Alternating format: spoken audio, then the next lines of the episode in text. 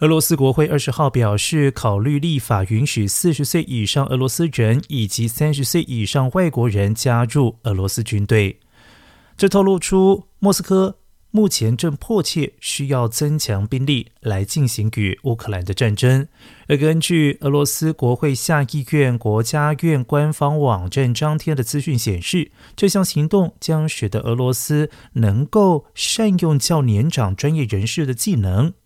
声明表示，为了使用高精密武器以及操作武器和军事装备，军队需要高度专业的专家。经验显示，他们到了四十到四十五岁，成为这样的人才。而目前只有十八到四十岁的俄罗斯人，或是十八到三十岁的外国人才能够与俄罗斯签约加入。俄罗斯对乌克兰开战八十六天以来，遭遇到重大的挫败，损失大量兵力还有装备。乌克兰则已经动员实际上所有成年男性人口。